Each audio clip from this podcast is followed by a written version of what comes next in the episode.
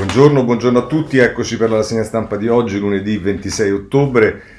E insomma è la situazione dei contagi, ma soprattutto eh, due argomenti sui titoli dei giornali di oggi, e, mh, e, cioè in modo particolare le decisioni del governo, il nuovo DPCM e poi le proteste che crescono un po', mh, diciamo non solo a Napoli ma anche a Roma, abbiamo visto, ma abbiamo visto anche in Sicilia ieri nelle immagini televisive.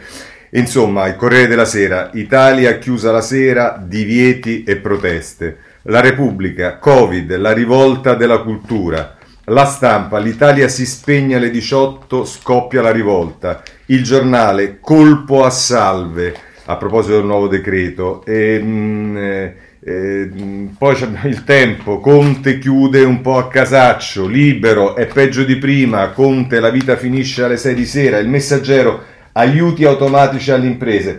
Ecco, insomma, questi sono i temi che svilupperemo questa mattina, ma eh, quest'oggi sono anche molti commenti che fanno riferimento a queste cose, in particolare molti ci sono sul tema delle proteste che non possono essere, secondo molti commentatori, relegate soltanto pure alle eh, diciamo infiltrazioni che ci sono state in queste manifestazioni, ma va riconosciuto un disagio crescente nel paese.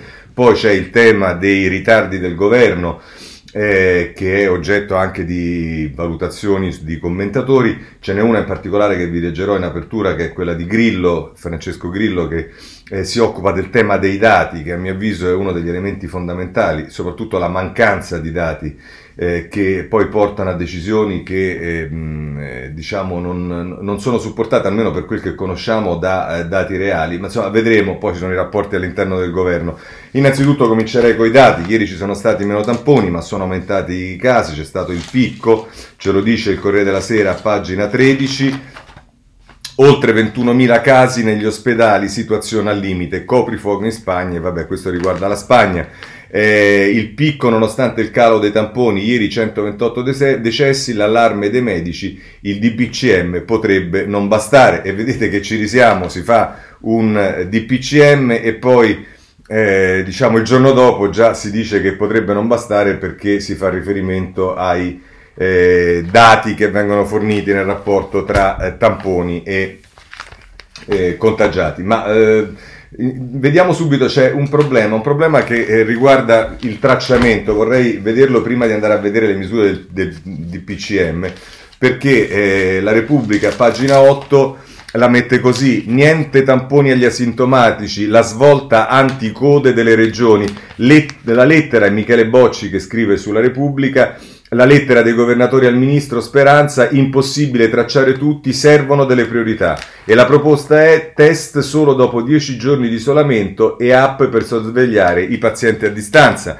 E subito dopo, eh, nel taglio basso della Repubblica, c'è l'intervista, indovinate un po' a chi? A Crisanti, che sapete ha fatto un piano per eh, un, tamponi di massa e dice così sarà una catastrofe, chi diffonde il virus va stanato subito, Enrico Ferro lo intervista sulla Repubblica. Lo stesso tema è affrontato anche dal messaggero eh, a pagina 9 per l'esattezza. E il tema è eh, in caso, ehm, scusate, tamponi soltanto asintomatici, il piano divide regioni e tecnici, le ipotesi per snellire le code ai drive-in, per tanti potrebbero bastare i test rapidi, ma per gli esperti le prove antigeniche danno risultati sicuri quando la carica virale è alta. Così la mette il messaggero. Però Vediamo anche quali sono le criticità. Allora, se prendiamo la stampa, a pagina 7 ci parla della situazione degli ospedali. Avete visto che si dice che sono al collasso e infatti è Nicolò Carate, Carrat, Carratelli che sulla pagina 7 della stampa eh, scrive un articolo che eh, porta questo titolo Pronto soccorso al collasso, serve una serrata totale. Da Napoli a Torino i medici sotto assedio, terapie intensive sature a metà novembre. E questa è la situazione degli ospedali, ma situazioni critiche ci sono anche per quanto riguarda eh, i medici di base, il messaggero che ce lo dice a pagina 8, e il tema è questo, il caso eh, medici di base non possono rifiutarsi di fare test e terapie. Finora respinta la richiesta di eseguire tamponi e assistenza ai pazienti in isolamento, pressing di governo e CTS devono aiutare nell'emergenza. Ecco, ma allora il tema più in generale della sanità eh, e dell'assistenza domiciliare Eh, lo prendiamo da libero a pagina 8 che la mette in questo modo. Manca un piano per assistere i malati Covid dentro casa. Un protocollo per le cure precoci domiciliari eviterebbe il collasso dei nostri ospedali. In Giappone esiste, le vittime sono pochissime. Invece l'Italia ha perso mesi preziosi. E vedrete che questo tema del tempo perso non è soltanto una critica prioristica che arriva da parte di qualcuno, ma invece è una considerazione che ormai è abbastanza eh, diffusa e francamente forse anche abbastanza eh, veritiera. Ma allora, il DPCM, guardate, tanto conoscerete perché c'è stata la conferenza stampa del Presidente del Consiglio, perché ci sono stati tutti i servizi televisivi, quindi diamo una carrellata soltanto da un giornale che è la Repubblica per quanto riguarda le misure. La scelta delle chiusure limitate agli spostamenti, il pacchetto di nuove misure sarà in vigore fino al 24 novembre e poi qui avremo eh, tutta una serie di considerazioni anche politiche che arrivano mischiando insieme quelle politiche e quelle dei governatori, le vedremo tra, tra un pochino, e poi dice lavorano i parrucchieri, le librerie, chi vende vestiti, scarpe, accessori, anche la domenica e nei festivi, no ai parchi tematici, sì ai monumenti, e poi ci sta per quanto riguarda i pubblici esercizi, ristoranti, tavoli da 4, da 4 persone, dopo le 18 soltanto l'asporto, e poi lo shopping, nei negozi solo il tempo necessario per gli acquisti, la cultura, stop a cinema e teatri, accessi regolati ai musei, per quanto riguarda i viaggi, sia la mobilità tra regioni a meno di ordinanze locali. E poi prosegue nella pagina 4 il Corriere della Sera, sport vietati, la serrata per palestre e piscine e gli stadi ritornano senza pubblico. E per quanto riguarda invece eh, la, eh, sport, gli sport consentiti sia corse e passeggiate in città sulle piste da sci, palla alle regioni. E poi per quanto riguarda le feste, feste vietate al chiuso e all'aperto, stop a sagre e fiere internazionali. E per quanto riguarda le cerimonie, matrimoni, cresimi e battesimi, numero chiuso e distanziamento. E poi il lavoro in azienda da remoto, più ferie, congedi, smart working, riunioni a distanza, sospesi i convegni, mentre invece nella vita privata in casa è meglio evitare gli ospiti e con gli estranei sempre la mascherina. Questo quindi sono i capitoli, ripeto, conoscerete, poi ci sono mille cose, ma insomma ehm, mi, mi, pare che eh, questo sia stato abbastanza eh, messo in evidenza. Ovviamente ci sono questioni più specifiche, per esempio per quanto riguarda la scuola, ci sono due giornali in particolare che dedicano parecchio spazio, sono La Repubblica nelle pagine 4 e 5, lezioni a distanza, scuola divisa e il nuovo orario è un rompicapo, rebus del 75% nelle superiori, si ragiona per giorni, settimane e classi, ma alcune regioni lasceranno tutti a casa. Oggi le prime decisioni, la rabbia dei presidi, questo decreto crea discriminazioni e lede la nostra autonomia. Eh, questo è quello che eh, Repubblica con Corrado Zunino scrive a pagina 4, poi a pagina 5 ci sono, eh, c'è Ilaria Venturi che parla delle conseguenze della stretta, senza amici, sport e primi baci, l'adolescenza dimezzata dal virus. Così la Repubblica. Sapete che il messaggero, se seguite questa rassegna stampa, è particolarmente sempre stato attento alla eh, scuola, infatti anche il messaggero a pagina 6 se ne occupa con una pagina intera Caos didattica a distanza, oltre il 30% degli studenti rischia di restare indietro. Alle superiori al 75% le regioni possono aumentare la delusione della Azzolina, istituti poco attrezzati, il 20% delle famiglie senza banda larga, ira dei presidi eh, sul governo. Va bene, lo abbiamo visto. Ehm, eh, il tema della scuola purtroppo, eh, eh, vedrete che nei commenti da qualche parte che leggerò si dice che poi in fondo la scuola è, è, è quella che è stata liquidata per prima sostanzialmente. E, ehm, eh, per quanto riguarda ancora le decisioni del governo ci sono anche articoli molto critici come quello del domani che in prima pagina con Daniela Preziosi la mette così, da Conte promesse impossibili, vaccino subito e Natale sicuro. Il Premier riconosce che gli ultimi provvedimenti non sono serviti, chiude palestre e ristoranti, ma anche i tecnici del governo ora dicono che non basta. Ieri 21.273 nuovi positivi e 128 morti. Ecco qui, vedete che ritorna questo tema che eh, eh il tempo, eh, le, le, le cose sono state decise e che entra in vigore da oggi già si dice che non bastano più. Ma ancora per quanto riguarda eh, le, ehm, le, le, diciamo le, misure prese dal governo, ancora sul domani Vital Bazzolini eh, a pagina 10 del domani, lo scopo dell'ultimo DPCM è scaricare la responsabilità del contagio sui cittadini. Divieti senza dati e raccomandazioni. Eccoci qui, torna il tema dei dati. Insomma, un'accusa che viene fatta è quella che eh, si sono prese decisioni così un po' eh, su, su, sulla, sulla, base della, quasi dell'isteria e non della eh, dei dati. Perché? Perché i dati eh, sembra che eh, non esistono, o perlomeno non sono a disposizione di tutti. Se volete, a proposito di PCM, delle reazioni da parte dei giornali dell'opposizione, ecco il tempo, Conte chiude un po' a casaccio, cinema, palestre, teatri fermi, bar, pub e ristoranti stop alle 18 e nessuno sa motivare la scelta. Ci sarà un decreto per risarcire lockdown, ma bisogna pagare anche i debiti fatti per riaprire. E eh, Franco Bechis scrive eh, sul, sul, sul, tempo quanti baristi sono positivi al coronavirus, quanti ristoratori, camerieri, attori teatrali, dipendenti di sale cinematografiche, addetti delle palestre e quanti clienti o spettatori, più o meno degli alunni delle scuole, più o meno dei loro professori. Insomma, domande retoriche del tempo per dire che appunto a casaccio è il titolo. Libero a pagina 2 eh, ha una, un'impostazione simile è peggio di prima, ristoranti chiusi, sport vietato, la, fi- la, vita finisce alle 6 di sera, il nuovo decreto blocca migliaia di attività, dalle palestre ai cinema alle fiere, stop alle 18 per barre locali e Conte promette indennizi con soldi che non ha. Fausto Carioti su Libero a pagina 2. Questo è il clima, eh? Questo per farvi, semplicemente per farvi rendere conto di qual è il clima.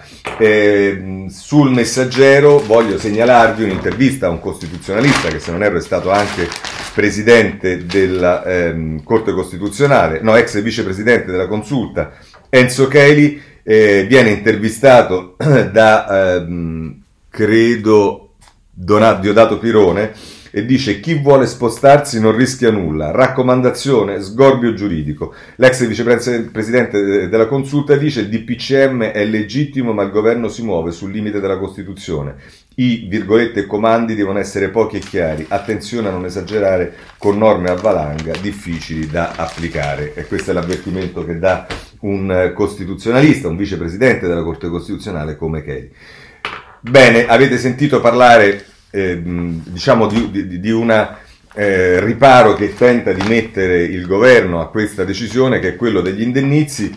Allora andiamo a vedere subito come dovrebbero funzionare. A pagina 7 del Corriere della Sera, pronti 4 miliardi per le attività in crisi, i soldi versati direttamente sul conto. Vedrete che altri giornali parlano di 5 miliardi, qui pure i numeri vengono dati un po' All'otto il ministro Gualtieri contributo a fondo perduto a 350.000 imprese, superiore a quello del decreto, decreto, superiore a quello del decreto rilancio. Estesa la cassa integrazione. E allora quali sono eh, i settori? I settori sono indennizi a chi si deve fermare ma anche per gli orari ridotti e poi c'è il sostegno entro metà novembre l'accredito per un bar minimo 2.000 euro le agevolazioni, cancellata la seconda rata IMU, credito d'imposta sugli affitti, CIG e blocco dei licenziamenti, mercoledì Conte vede i sindacati. Bene, altri soldi che devono uscire, altri soldi che mettono in crisi il bilancio dello Stato, eh, altri soldi che comportano debiti, debiti sui quali paghiamo gli interessi e qui si apre il tema del, ritorna il tema del MES e che cosa succede però? Che nel taglio basso del Corriere della Sera c'è un'intervista alla vice ministra dell'economia Castelli che dice prorogato il, mer- il reddito di emergenza, il MES, la risposta della Castelli è non ci serve. Cioè, dopo tutto quello che sta accadendo, dopo la evidente, diciamo, problematicità che eh, si sta riaffacciando, la vice ministra dell'economia dice che il MES non gli serve e Enrico Marro la intervista dice ma poi siete sicuri di non dover chiedere un nuovo scostamento di bilancio per il 2020? Non converrebbe chiedere il MES? E risponde la Castelli, stiamo facendo una ricognizione sulle risorse, sulle risorse, inutilizzate. Nessuno si aspettava una pandemia di questo tipo, sul MES la posizione è chiara e credo abbia messo la parola fine il ministro Gualtieri quando con onestà intellettuale ha spiegato che l'unico argomento sono 300 milioni di potenziale risparmio, ma se fossimo gli unici ad usarlo lo stigma potrebbe essere di gran lunga più dannoso. Vabbè, io penso che non c'è neanche più niente eh, da dire, anche se eh, una eh, diciamo, un membro del governo che invece è eh, Sandra Zampa sulla stampa, pagina 3, la vede diversamente, ma anche qui poi diciamo, si farà sentire il PD. Bah. Abbiamo seguito gli esperti, ora usiamo i soldi del MES. Sandra Zampa, sottosegretaria della salute, ogni categoria ha ragione di protestare, ma se perdessimo altro tempo potremmo compromettere il futuro del paese per sempre. Questa è Sandra Zampa sul MES che la pensa in modo opposto a come la pensa il vice ministro Castelli. D'altra parte, come sapete, eh, Italia Viva eh, lo ha detto esplicitamente, lo sta dicendo esplicitamente che questi soldi andrebbero presi, lo dice anche eh, il Forza Italia, è stato costituito un intergruppo a favore del MES che è molto partecipato, ci sono più di 100 eh, de- deputati e senatori parlamentari di diverse forze politiche, non solo di Italia Viva, del PD, di Forza Italia, ma anche per esempio del Movimento 5 Stelle. Insomma, vedremo che cosa succederà. Ma siamo, eravamo ai ristori e allora vediamo anche come la mette Repubblica pagina 14 che invece di 4 parla di eh, se non erro, di 5 miliardi, un maxi decreto da 5 miliardi per salvare le imprese. Roberta Petrini eh, che eh, ne scrive sulla pagina 14 della eh, Repubblica.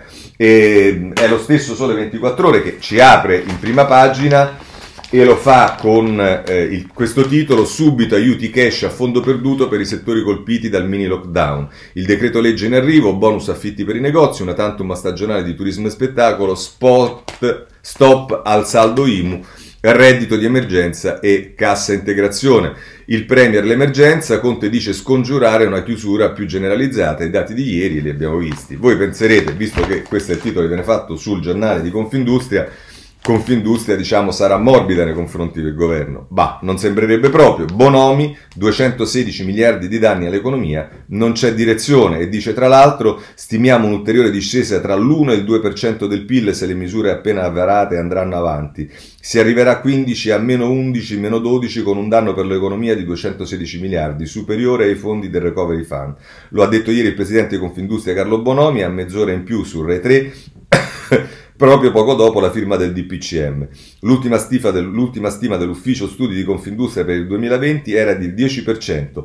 Per Bonomi il governo deve ascoltare di più le parti sociali, nessuno è stato coinvolto, nessuno sapeva quali erano i provvedimenti e nessuno ha potuto contribuire, dare aiuto in una fase difficile del paese. Credo che il governo debba cambiare il metodo, il presidente di Confindustria ha aggiunto di far fatica a capire qual è la direzione e che ci siano fatti cogliere e che ci siamo fatti cogliere impreparati e questa volta lo sapevamo. Attenti ad affermare che sono già pronti i ristori perché bisogna considerare che abbiamo ancora 12.000 persone che aspettano da maggio la cassa integrazione erogata dallo Stato. Ecco qua, questo diciamo è il crudo giudizio di, eh, e il pesante giudizio di Bonomi. Ma noi proseguiamo, eh, avete visto che c'è la reazione di categorie, delle diverse categorie, allora cominciamo dal Corriere della Sera, nelle pagine eh, 8 e 9, un colpo devastante per la cultura, ehm, eh, eh, tra l'altro c'è anche Riccardo Muti che dice mente e spirito più poveri danneggiano anche il corpo, è l'appello del direttore di orchestra a Conte. E Laura Zangarini scrive appunto questo articolo rivolto a artisti, direttori di teatri, gestori di cinema, ma al ministro Franceschini la priorità è salvare vita. Se vi spostate nella pagina 9 del Corriere della Sera trovate la protesta invece le reazioni degli altri ristoratori, negozianti e cittadini, le proteste in piazza, così è la fine. Abbiamo visto cosa dice eh, Bonomi eh, e questo è quello che ci dice eh, il eh, Corriere della Sera. Molto spazio al tema della cultura dedica eh, la Repubblica che lo fa eh, nelle pagine 2 eh, e 3, quelle successive alla prima, la trincea in difesa delle sale, no al lockdown della cultura, attori, registi e intellettuali si ribellano allo stop imposto dal governo, protestano anche gli assessori nelle città, a rischio il lavoro di 142.000 persone. Conte dice decisione sofferta, Franceschini promette eh, sostegni immediati. Eh, e poi se volete c'è un'intervista a Bellocchio, al regista Bellocchio nella pagina 3 di Repubblica, neanche le bombe fermarono cinema e teatri, una sciagura chiuderli ora. Ho firmato insieme ad altri l'appello al governo, le nostre sale sono un posto sicuro. Sì, perché poi ritorniamo al tema dei dati, ma adesso ci arriveremo eh, con i commenti. Cioè, qualcuno ha, è in grado di dimostrare che eh, c'è stato qualunque tipo di focolaio di contagio all'interno dei cinema dove peraltro sono già abbastanza vuoti e si sta distanziati, ma vabbè, inutile che torniamo eh, su queste cose. Eh, segnala ancora per quanto riguarda gli altri giornali, quelli diciamo dell'opposizione, ma vedete che qui i giornali ormai nelle critiche al governo è difficile distinguerli poi tra opposizione e, e, e, non opposizione, ma comunque Damiana Verrucci sul tempo a pagina 5, i ristoratori si sono stancati, manifestazione a Montecitorio per protestare contro le nuove restrizioni decise dal governo ed è una delegazione poi, eh, come forse avete visto dai telegiornali, è stata ricevuta anche dal eh, Presidente del Consiglio su, sui ristoratori, in particolare il giornale a pagina 8 la mette così, puniscono i ristoratori che rispettano le regole. È una mazzata in testa. E qui a parlare è ehm, Filippo Saporito, che è uno chef stellato. Paghiamo colpe non nostre. Il Covid è tornato con le folle sui treni e, e bus. E anche qui diciamo, i, i ristoratori, tutti coloro che hanno messo in campo tutte le norme che seguono il protocollo che è stato voluto per la sicurezza e compagnia bella, hanno speso soldi in questo senso eh, si vedono chiusi senza che nessuno è in grado di dimostrare che nei ristoranti, per esempio, ci sia stato eh, chissà quale sviluppo del, eh, del, del, virus. Va bene, andiamo avanti. Ehm, ci sta il tema delle cure. Qui una notizia ce la dà il Corriere della Sera. Cala il tasso di mortalità, cortisone e antivirali. Quali farmaci funzionano? Oltre al eh, remdesivir, efficace anche l'uso di eparina, ora si provano approcci meno invasivi dell'intubazione. Questo è per quanto riguarda le cure, così abbiamo dato un panorama anche di quello che dovrebbe essere un aspetto di speranza in qualche modo. E, ehm, poi eh, ci sta la politica. Io direi facciamo, finiamo, finiamo diciamo, i capitoli e poi andiamo ai commenti. Eh, la politica, innanzitutto il Presidente del Consiglio eh, a pagina 6 il Corriere della Sera ci dice due notti insonni, poi Conte sceglie, ora i sacrifici, Natale più sereno, è Marco Galluzzo che scrive sul Corriere della Sera a pagina 6, il capo del governo dice ce la faremo anche stavolta, cercheremo di coinvolgere di più i medici eh, di base, ma eh, sul, eh, sul Corriere della Sera poi se andiamo a pagina, nelle pagine successive cioè a pagina 10 dopo le categorie, vediamo innanzitutto c'è la notizia che due personaggi delle istituzioni, e cioè il portavoce del Colle eh, Grasso, eh, il portavoce di Mattarella, eh, è positivo al virus, così come il portavoce di Casalino, eh, di eh, Conte Casalino, appunto di Palazzo Chigi. Ma poi, eh, per sapere quali sono i posizionamenti, qui iniziamo a diciamo, incrociare la politica con i governatori, perché tanto poi le reazioni sono sempre le stesse. Maria Teresa Meli intervista il governatore della eh, Campania De Luca, da Roma passo avanti ma non basterà, la scuola deve essere a distanza, De Luca, le tensioni a Napoli, c'è chi ha bisogno che sia tutto aperto per lo spaccio, così liquida la questione eh, De Luca con Maria Teresa Meli. Invece per quanto riguarda il posizionamento soprattutto della destra, e vedrete che ci sta qualche richiamo anche negli editoriali che vedremo, in particolare in quello di Cerasa, che torna a parlare della destra, in particolare di Salvini, ma insomma l'attacco di Salvini e del centrodestra è sciocco chiudere i luoghi sicuri. Il leghista pensa a un CTS ombra e con gli enti locali valuta ricorsi al TAR. Tajani dice basta comunicare decisioni già prese, Conte si confronti con noi. E c'è un'intervista poi nel taglio basso di Paola Di Caro, invece alla leader di Fratelli d'Italia, Giorgia Meloni, pronti a collaborare ma patti chiari Finita l'emergenza si torna al voto. Meloni dice dialogo con regole di ingaggio trasparenti e via eh, le misure sbagliate. Eh, tra l'altro, scrive Paladicaro, se il governo adesso eh, eh, che la situazione è ormai fuori controllo, vuole davvero coinvolgere l'opposizione come alcuni propongono nella maggioranza e come Silvio Berlusconi chiede insistentemente, allora secondo Giorgia Meloni servono patti chiari, molto chiari. Quali? domanda Paola Di Caro. Nel caso si immaginasse di volerci trascinare nel loro fallimento, che di questo si parla, pongo tre condizioni. Primo, servono regole di ingaggio trasparenti, chi fa, co- chi fa cosa e come. Secondo, il governo deve ammettere che l'efficacia della propria azione è stata nulla e abolire i provvedimenti sbagliati. Terzo, va stabilito fin d'ora, con, con, garanzia del capo dello Stato, che appena usciti dall'immediata emergenza si torna a votare. Queste sono le condizioni che pone eh, Giorgia Meloni sul Corriere della Sera, intervistata da eh, Paola eh, Di Caro. Ma poi abbiamo anche eh, Repubblica, che pure qui ci parla eh, intanto del, se non sbaglio, a pagina 10 del Presidente del Consiglio, eh, la sfida di Conte, salviamo il Natale ma firma solo dopo l'ok agli indennizi, il Premier dà via libera al DPCM tra molti dubbi e con la garanzia del Tesoro sui ristori alle categorie, governatori di centrodestra contro lo stop dei locali dei 18, ipotesi ricorso al TAR, Bonaccini, non c'è stato. Ascolto, è Giovanna Vitale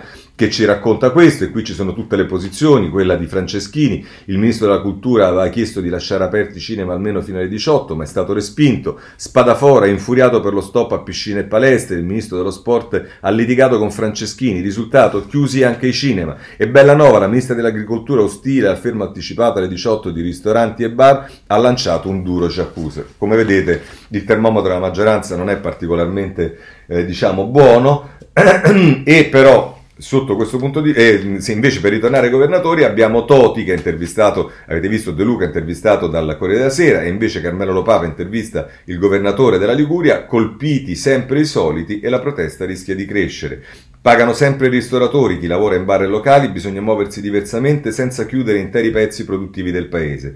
Berlusconi dice che il mio progetto fallirà, lui ha un'eredità politica gigantesca che si sta liquefacendo giorno dopo giorno. Vedete che ci va leggero Toti a proposito di eh, Berlusconi, ma noi andiamo avanti perché sulla Repubblica eh, c'è da segnalare, anzi io direi prima vediamo sul Libero a pagina 17 eh, un'intervista a Sileri che in realtà è richiamata in prima pagina, il vice ministro della sanità è stufo, lascerò il governo per lavorare con Zangrillo. È Piero Senaldi che lo intervista e a pagina 7 per l'appunto eh, Sileri eh, dice esattamente questo, non mi ricandido, sono un chirurgo, non butto via 25 anni di sacrificio e professione, quando mi informarono della nomina a viceministro ero in sala operatoria, fu l'ultimo intervento perché la legge ora mi vieta di usare il bisturi, ma io voglio tornare in ospedale, si figuri che avevo chiesto di poterci andare da volontario il sabato mattina quando sono libero, ma in quanto sono al governo mi è stato impedito.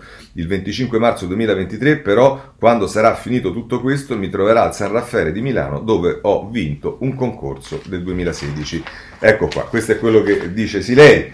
Qualcuno deciderà se poi questa è una mancanza che sentiremo oppure no. E, mh, chiuderei eh, con ehm, Mattarella ed è la Repubblica, pagina eh, 9, che ci parla con il criminalista di Repubblica, e cioè Concetto Vecchio, eh, della eh, preoccupazione di Mattarella, eh, che poi ovviamente non è a pagina 9 e, adesso lo troveremo. E a pagina 13 il pressing del colle per remare tutti nella stessa direzione. Mattarella chiede unità a governo e regioni contro il virus. Positivo Grasso, il suo portavoce è quello di Conte Casalino. Ma questo l'abbiamo già visto. Bene, anche il Presidente della Repubblica eh, chiede concordia, vedremo se questa arriverà. Eh, sicuramente non c'è concordia eh, a Napoli e anche a Roma, ci sono stati gli scontri. Io guarderei due giornali che danno parecchio spazio a questo. Uno è il giornale che a pagine, nelle pagine 12 e 13 eh, scontri a pagina 12, Chiara Giannini, scontri a Roma, Napoli in piazza e ora tremano Milano e Torino. Corteo di Forza Nuova, bruciate auto, sette arresti, ipotesi di legami con Napoli, rischio scontri nelle proteste di oggi. E eh, a pagina 13 eh, Luca Fazzo intervista eh, Armando Spataro. Attenti alla crisi sociale, isoliamo malavite e oltrà che sfruttano i disperati e l'ex procuratore in piazza a Napoli anche là l'antagonista, linea dura con chi soffia sul fuoco.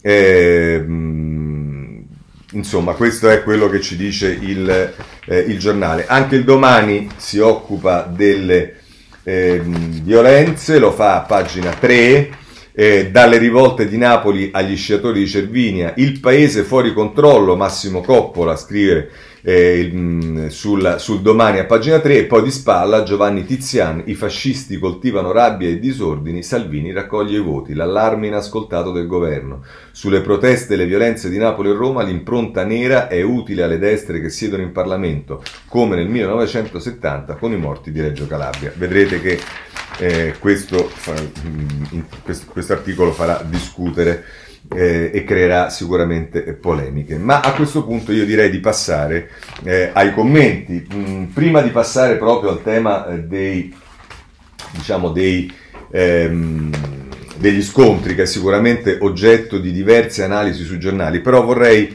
leggervi perché secondo me questa è la madre di tutti i problemi, l'editoriale di Francesco Grillo sul Messaggero che parla dell'assurdità della mancanza di dati e fa riferimento eh, Grillo ha un problema che non è solo italiano ma è anche europeo, a differenza per esempio di quello che è accaduto in Asia. Lotta impari contro il virus senza l'arma ba- la- della banca dati. Questo è il titolo e dice tra l'altro, nel mondo del big data il fallimento che consegneremo alla storia è che mentre la quantità di informazioni che riguardano tutti raddoppiano ogni 18 mesi, siamo dopo 8 mesi all'inizio della pandemia senza neppure uno straccio di banca dati, sia a livello italiano che europeo, che permetterebbe ad un politico, ad uno studioso di capire come risolvere città per città l'equazione difficile che il virus ci impone. Lo scandalo è che in un contesto nel quale la privacy fu da tempo sacrificata sull'altare di onnipotenti monopoli digitali, abbiamo rinunciato per difenderne il simulacro alla più potente arma che avevamo a disposizione per combattere il nemico che sta vincendo. Prosegue a pagina 16 Grillo. E dice tra l'altro, va innanzitutto considerato un investimento assolutamente prioritario, quello necessario a realizzare in tempi brevissimi, molti dei dati ci sono già, un unico sistema informativo nazionale sull'epidemia che alimenti una banca dati che deve essere pubblica. Non ci possiamo più permettere soluzioni troppo generali per essere efficienti. Perché mai, ad esempio, si stabilisce che sull'intero territorio nazionale almeno il 75% della didattica delle scuole superiori deve essere a distanza? Se enormi sono le differenze tra un liceo ed una scuola tecnica e altrettanto grandi sono quelle tra un liceo in provincia di Oristano ed uno a Milano? Ed avere informazioni usando l'intero paese come fonte è fondamentale, anche solo per giocarsi la partita contro una natura che ci sta surclassando.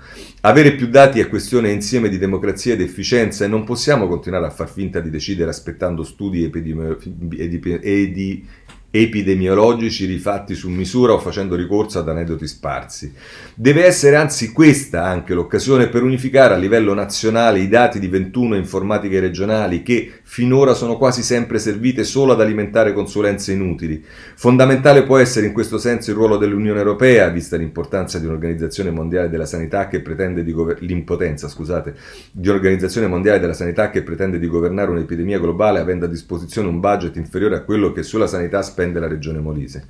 Attualmente le risorse del meccanismo europeo di stabilità MES dedicate agli ospedali sono quasi cannibalizzate dall'intervento della Banca Centrale Europea che garantisce a stati fortemente indebitati di indebitarsi ulteriormente a tassi quasi negativi.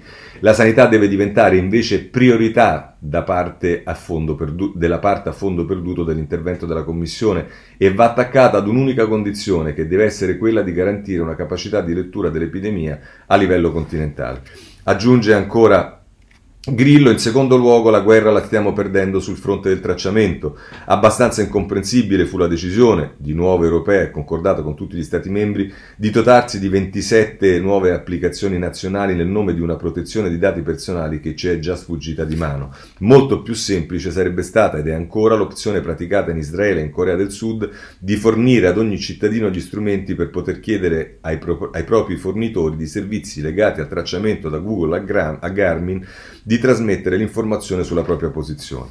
E poi, conclude così eh, Grillo, infine il rapporto tra scienza e politica, di fronte all'incertezza di un secolo che ci impone questioni radicali e nuove, ricorrere agli, virgolette, esperti diventa una contraddizione logica, persino semantica. L'esperto non può vedere l'innovazione non incrementale e vi ha persino un conflitto di interesse, nel senso che rischia di essere spiazzato. Al posto di comitati tecnico-scientifici andrebbero riorganizzati gruppi di persone intelligenti che si ritrovano attorno ad un problema che vogliono davvero risolvere e tale esigenza andrebbe colta per ristrutturare la stessa università articolare, a Roma come ad Oxford, in centinaia di comunità accademiche autoreferenziali che vivono di pubblicazioni che nessuno legge e sempre meno rilevanti. Così Grillo sul messaggero a proposito dei eh, dati. Ma adesso io partirei con il tema delle proteste e allora in questo senso eh, voglio eh, innanzitutto eh, vedere Ezio Mauro, eh, no scusate, cominciamo da Cazzullo sul Corriere della Sera. Gli errori e sacrifici, eh, scrive Cazzullo, e voglio leggerlo tutto questo, questo mm, editoriale perché sicuramente è può essere considerato, per quanto mi riguarda, l'editoriale di riferimento della giornata di oggi. Diciamolo con chiarezza, questo decreto non è un piano per il futuro, è una dichiarazione di fallimento per il passato, sancisce l'incapacità di prevenire la seconda annunciatissima ondata della pandemia. Le conseguenze sono gravi sia sul fronte sanitario sia su quello economico.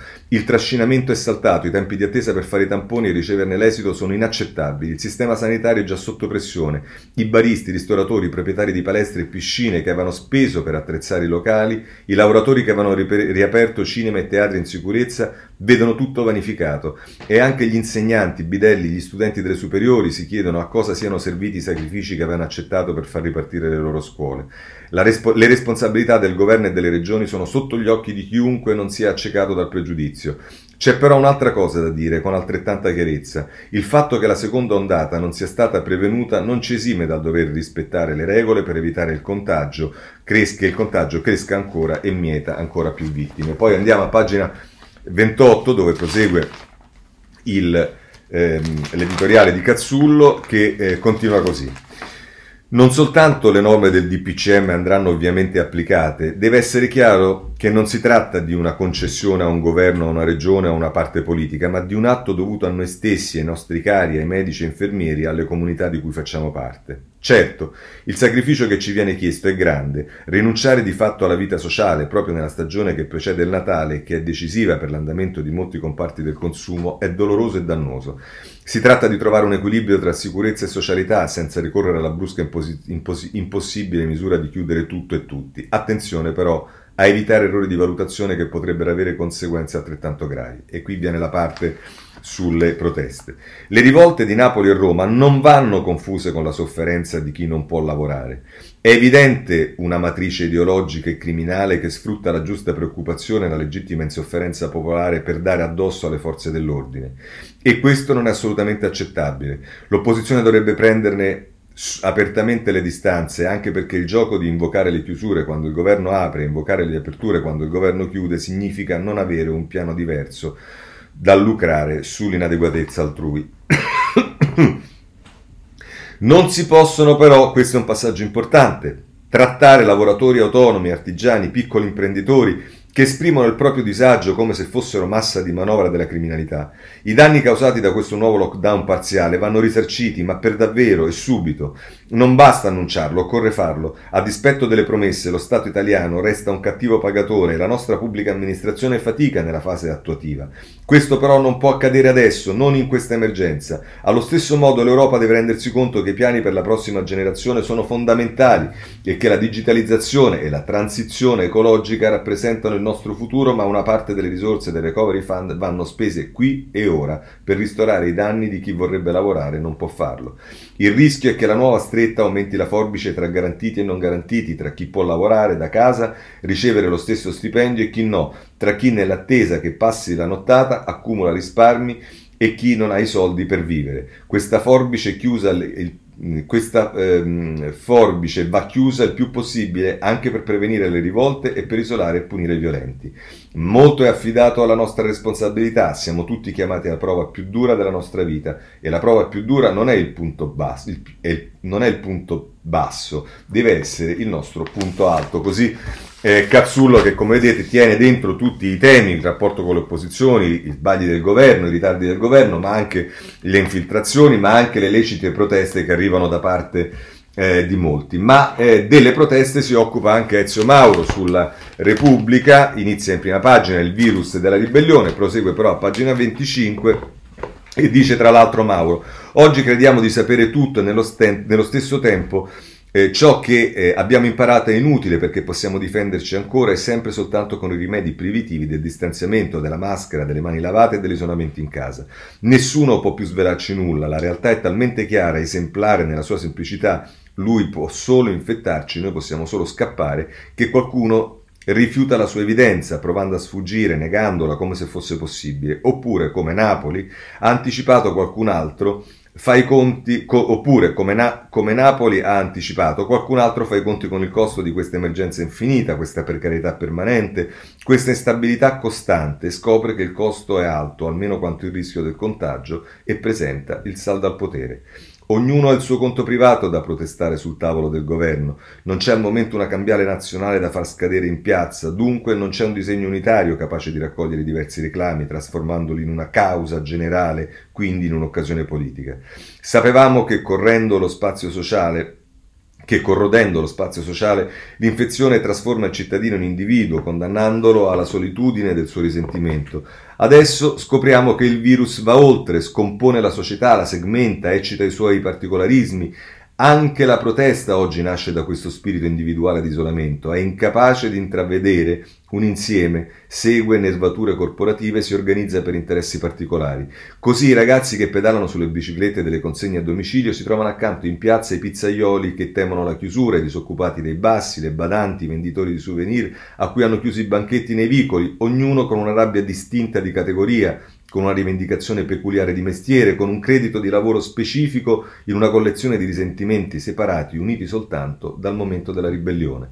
Aggiungiamo che gli interessi non fusi in un progetto politico, come sono inevitabilmente concorrenti, egoisti e gelosi, con una cultura politica che riduce il welfare a sussidio, a sussidio e non a servizio pubblico, scattano i confronti le rincorse, i calcoli delle differenze che alimentano altri risentimenti, la denuncia di nuove ingiustizie, l'accusa permanente a uno Stato debitore infinito nei confronti del cittadino. Se ci chiudi ci paghi.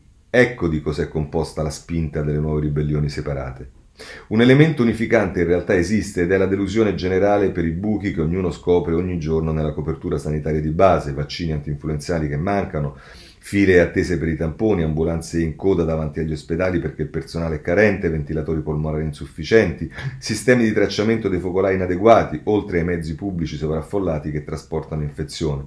La sensazione è quella dell'abbandono per il cittadino lasciato solo a fronteggiare il male, mentre il potere pubblico, Stato e Regioni, ha sprecato l'estate in uno scaricabarile di responsabilità che è un'altra conferma della scomposizione del Paese a partire dal potere pubblico.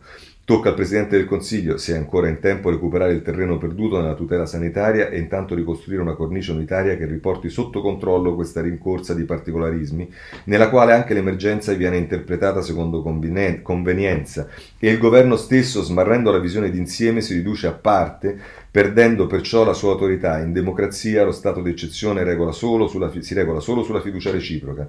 L'alternativa è aspettare qualcuno che sappia incendiare le paure private, i risentimenti individuali in un falò pubblico, aprendo al virus la strada per l'ultimo bersaglio cui non può arrivare da solo. È la democrazia.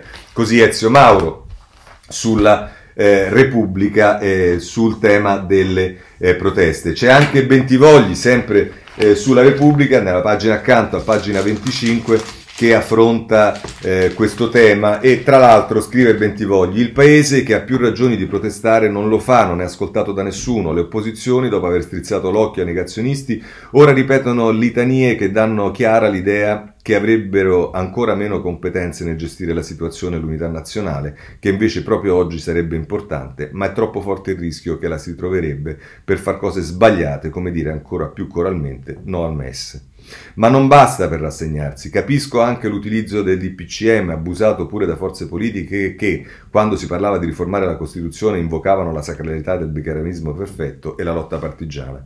Ma la cosa più lontana dalla Costituzione è il metodo casalino. Il governo ha il diritto e il dovere di decidere e di, assumere responsa- di assumerne la responsabilità. Far girare le bozze, verificare le reazioni e poi confermare e modificare i testi è un abominio, soprattutto in un momento di difficoltà. È diventato normale sostituire il Parlamento con il sentiment sui social. E così fanno le cose più semplici per la politica, le più eh, inutili per la pandemia e le più dannose per le persone e l'economia. Il RT, il tasso di diffusione del contagio, è diverso per fasce d'età, per regioni, per comuni. Non ha senso ragionare come se fosse un parametro unico e valido per tutti. Le scuole, luoghi di lavoro dove i protocolli di sicurezza sono costruiti e condivisi con i delegati sindacali, sono luoghi sicuri. La mortalità tra i giovani è bassissima, ma sono troppo pochi dal punto di vista elettorale. I provvedimenti generalizzati a tutto il Paese, abbinati alle raccomandazioni a non fare danno, eh, a non fare danno l'idea che il primo lockdown non abbia insegnato nulla. Non penso che il governo possa essere onnipotente contro la pandemia, ma il sistema sanitario è sotto stress, non ci siamo attrezzati a far funzionare il contact tracing, Ora viene bo- eh, boicottato, i vaccini antinfluenzali non sono reperibili e troppe cose minime non sono state apportate. Dal 2012 la riforma prevedeva un alleggerimento delle ospedalizzazioni con presidi territoriali assicurati H24 dai medici di base. Nulla. Si legga il bellissimo articolo di Alessandro Barbano su Huffington Post di ieri. È l'unico a non andare in lockdown e l'unico a non andare in lockdown è il narcisismo dell'insuccesso che dà alla testa avventure editoriali, posture alla Churchill, atteggiamenti di chi non è arrivato adulto a fare politica e ora spiega che il DPCM serve a salvare il Natale e che il quadro del Nadef non è cambiato. È vero, con un'opposizione così, per stare a galla, non serve governare bene, ma il conto che sta pagando il paese è molto salato. Se non si trattano i cittadini come adulti, non ci si può aspettare che si comportino come tali. Ed è questo atteggiamento che alimenta le proteste, dando il destro a chi mesta nel torbido quelle proteste vuole cavalcarle e strumentalizzarle. Quasi un anno è passato in vano, si avvicinano le ore più difficili, smettiamola con attacchi strumentali, ma anche con le autocelebrazioni degli insuccessi. L'unità che serve al Paese non è quella dei cinepanettone, ma quella che mette tutti e ciascuno di fronte all'assunzione delle proprie responsabilità e l'umiltà di accogliere la collaborazione e il servizio di tutti per restare in piedi e poi ripartire. Così Bentivogli eh, sulla, eh, sulla eh, Repubblica. Ehm, andiamo avanti sempre sul tema delle proteste, c'è da segnalare sulla stampa, pagina 19, eh, Donatella Di Cesare che inizia anch'essa eh, sulla eh, prima pagina della stampa e tra l'altro la mette così. Le proteste esplose venerdì sera non sono una sorpresa e c'è da supporre che siano solo l'inizio di una lunga serie. In qualche modo si è lasciato credere che tutto sarebbe presto finito. Adesso è invece chiaro che la pandemia durerà, lo scenario è d'un tratto dei più foschi, ma non siamo tutti sulla stessa barca. Chi ha fatto un giro nelle periferie metropolitane sa che il disagio e la sofferenza si avvertono come mai. L'esistenza di chi è esposto e chi non ha tutele, garanzie e diritti è cambiata radicalmente. Il lavoro manca, le relazioni sociali si deteriorano, l'isolamento è pane quotidiano, per non parlare dell'angoscia, del contagio e dell'inquietudine generata dal virus assassino. A chi rivolgersi? Che fare?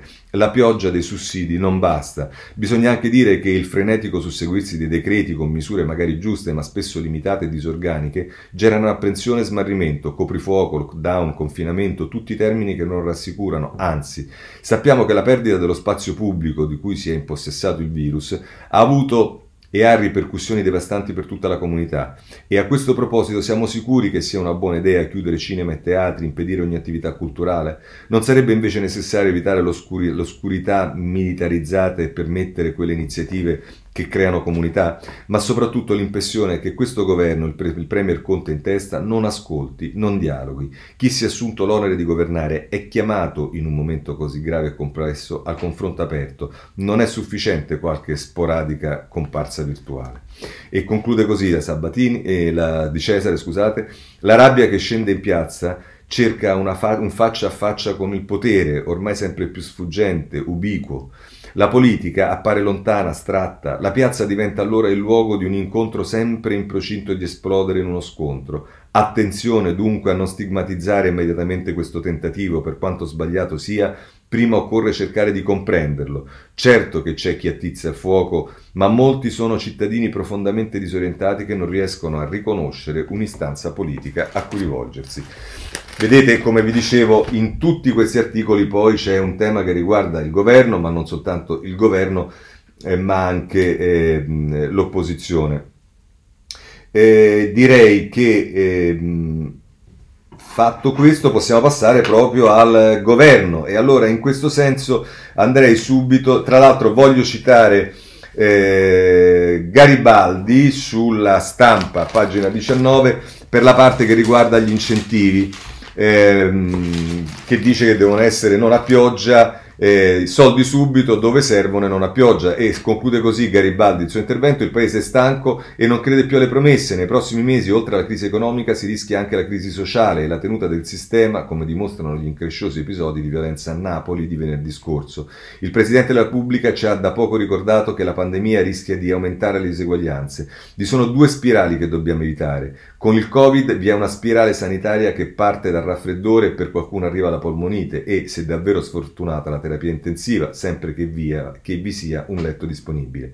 Vi è però anche una spirale economica. Con il Covid si parte dal lockdown e dal divieto di svolgere la propria professione e si può arrivare alla disperazione economica e alla povertà. Il Presidente del Consiglio ha promesso che ai cittadini verrà risparmiata la seconda spirale. Lo speriamo tutti. Servirà però una capacità di realizzare interventi economici selettivi e puntuali che fino ad oggi è mancata. Così Piero Garibaldi, Pietro Garibaldi a proposito delle responsabilità del governo, in particolare per quanto riguarda la, ehm, la, ehm, i soldi che devono essere dati. Poi c'è Nicola Porro che scrive sul giornale eh, in prima pagina, il titolo è Omicidio di Stato del ceto medio con l'alibi Covid e scrive Porro tra l'altro si ha l'impressione che ci, siano, ci stiamo finalmente riuscendo ad uccidere i piccoli borghesi, le partite IVA, gli autonomi senza ordine, le attività professionali, commerciali e artigiane, Certo c'è il virus e chi lo nega, ma quello che non ha potuto l'ideologia marxista e la pratica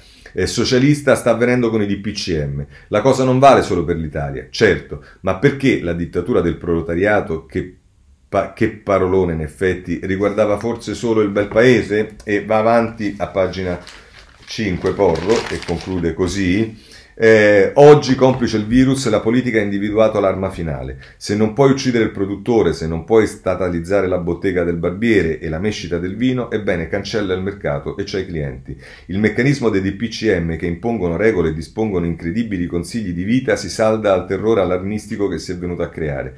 E così il piccolo borghese non solo deve seguire a pagare la gincana delle regole iperrestrittive, ma deve combattere con un mercato impaurito, psicologicamente distrutto, chiuso in casa e colpevolizzato se si azzarda a socializzare. È un incubo e come tutti i brutti se- sogni, ad un certo punto finirà, ma il risveglio rischia di essere catastrofico. Nella migliore delle ipotesi, i piccoli borghesi diventeranno magazzinieri e spedizionieri di qualche piattaforma online che avrà preso il loro posto durante le chiusure forzate. Nella peggiore, pagheranno per qualche sussidio pregheranno per qualche sussidio che li renda ancora più schiavi di uno Stato che si permette di consigliare chi, quando e come andare a visitare.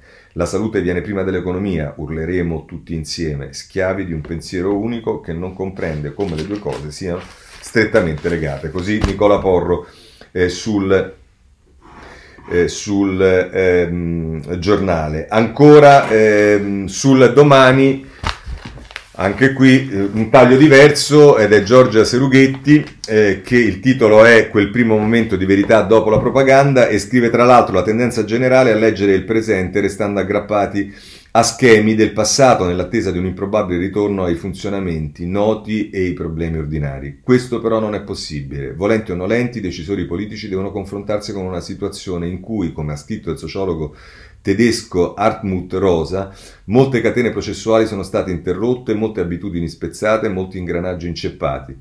Siccome le società complesse fanno largamente affidamento proprio su regole di funzionamento e di interazione fisse e predeterminate, questa condizione di assoluta eccezionalità appare non solo sconcertante dal punto di vista pratico, ma anche difficile da afferrare sul piano cognitivo. Ciò risulta tanto più arduo per una politica che da decenni ha perso capacità di visione, che in un processo di costante svalutazione si è ridotta soprattutto a pratica di amministrazione della cosa pubblica con cassette degli attrezzi già precostituite. Ora che queste appaiono irrimediabilmente obsolete, il rischio di smartimento si fa evidente, eppure è proprio quando non può affidarsi ad un libretto di istruzioni che la politica torna alla sua essenza più propria, a quell'agire libero di cui parlava Arendt, distinto dal semplice fare del costruttore. L'agire è ciò che sostiene lo spazio della politica perché è la capacità di dare vita a qualcosa che ancora non c'è. Così il domani eh, con eh, Serughetti. Eh, bene, eh, per quanto riguarda il governo c'è Cerasa, in particolare però in questo caso, no, veramente qui sì, si richiama anche il governo, ma in realtà eh, è più eh, relativo alle ehm, opposizioni, ma comunque lo vediamo, eh, inizia in prima pagina. Eh, alcuni giorni fa un importante senatore della Repubblica si è posto una domanda che probabilmente in queste ore si stanno ponendo milioni di cittadini italiani e si è chiesto che cosa ha fatto in questi mesi il governo per prevenire la seconda ondata. La domanda è legittima ed, ev- ed evidentemente il tentativo del governo di autodescriversi con compiacimento come un modello nella capacità di governare il virus è stato un tentativo maldestro che ha contribuito a nascondere una verità con cui oggi l'Italia sta facendo i conti.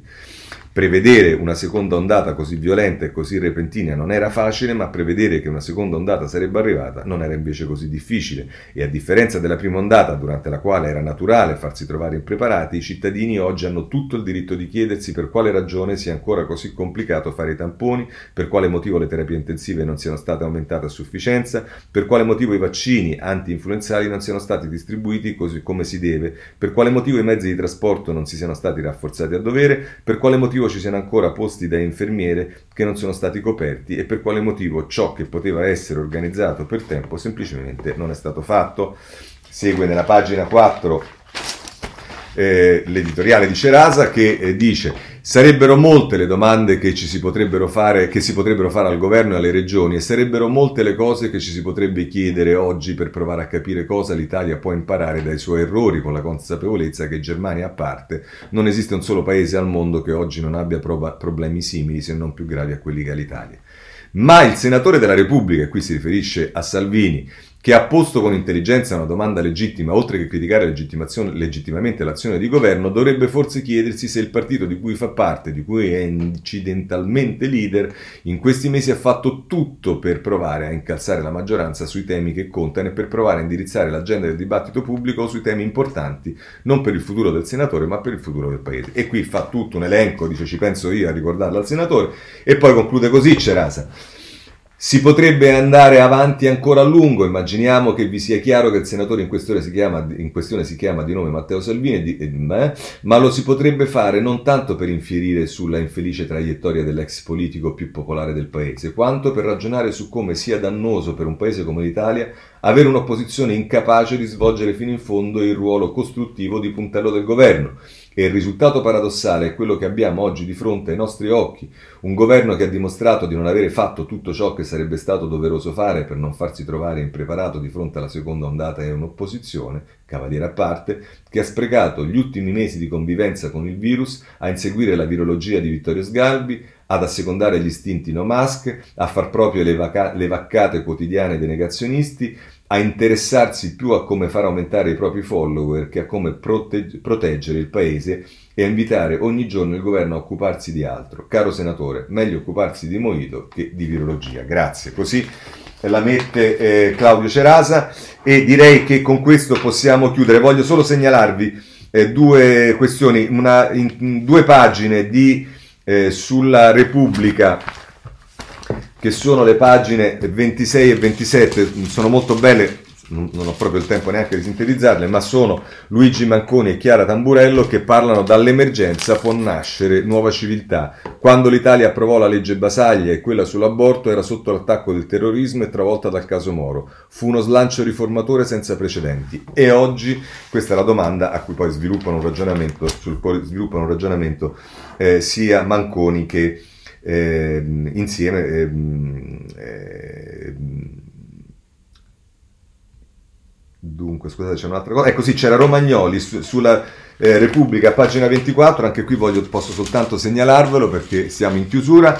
Eh, però democrazia senza ricreazione, il lockdown del tempo libero era una bella riflessione di Romagnoli su che cosa significa eh, etimologicamente la parola ricreazione è ri creazione, quindi quanto sia importante anche quello che viene considerato irrilevante o ininfluente invece nella costruzione della persona, nel suo rafforzamento anche psichico e via dicendo. Bene, abbiamo finito con eh, i commenti, abbiamo finito anche, finito anche la rassegna stampa, vi segnalo solo per quanto riguarda il Partito Democratico una bella pagina di Alessandro Maran sul foglio eh, nella pagina, nell'inserto, eh, alla pagina 4 del foglio, eh, che la mette eh, così, il PD una rifondazione che non serve all'Italia, un partito che accudisce le masse perché non perdano l'anima seguendo le tentazioni del capitalismo? No grazie. Assumere dosi di populismo latino per farsi amare dal popolo? Nemmeno.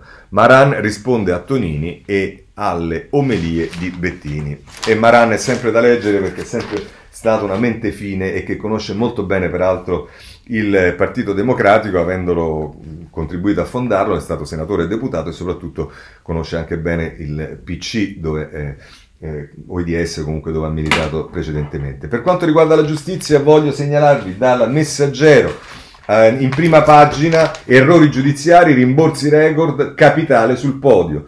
Le sviste dei giudici costano 28 milioni l'anno, Roma al terzo posto per ingiuste detenzioni. Michela Allegri che scrive, le cifre sono da capogiro, dal 1991 al 13 dicembre 2019 in Italia ci sono stati 28.893 errori giudiziari, quasi 1.000 all'anno, e le spese per lo Stato tra risarcimenti e indennizi altissima, oltre 28 milioni di euro l'anno. Ma quali sono le città dove più? E si dice che Roma è al terzo posto. Va bene. Poi c'è un tema che riguarda invece eh, la criminalità organizzata, così passiamo dalla giustizia alla criminalità organizzata, lo vediamo sul Sole 24 ore che dedica due pagine a questo, sono la pagina 6 e la pagina 7, eh, i furti e le rapine crollano con il virus, ma più reati sul web. Nel primo semestre dell'anno calano anche i reati industriali, ma crescono i delitti informatici, contrabbando e casi di usura. Focus sulle violenze in casa, denuncia in risalita post-lockdown.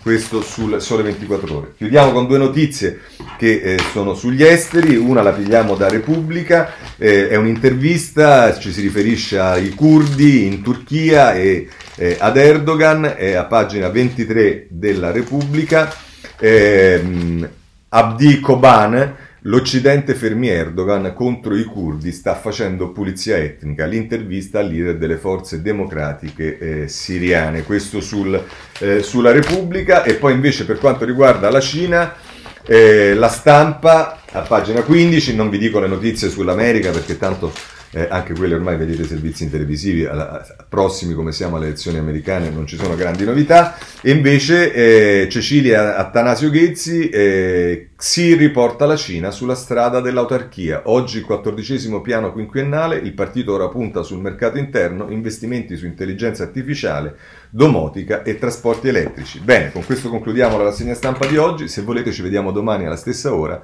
alle sette e mezza.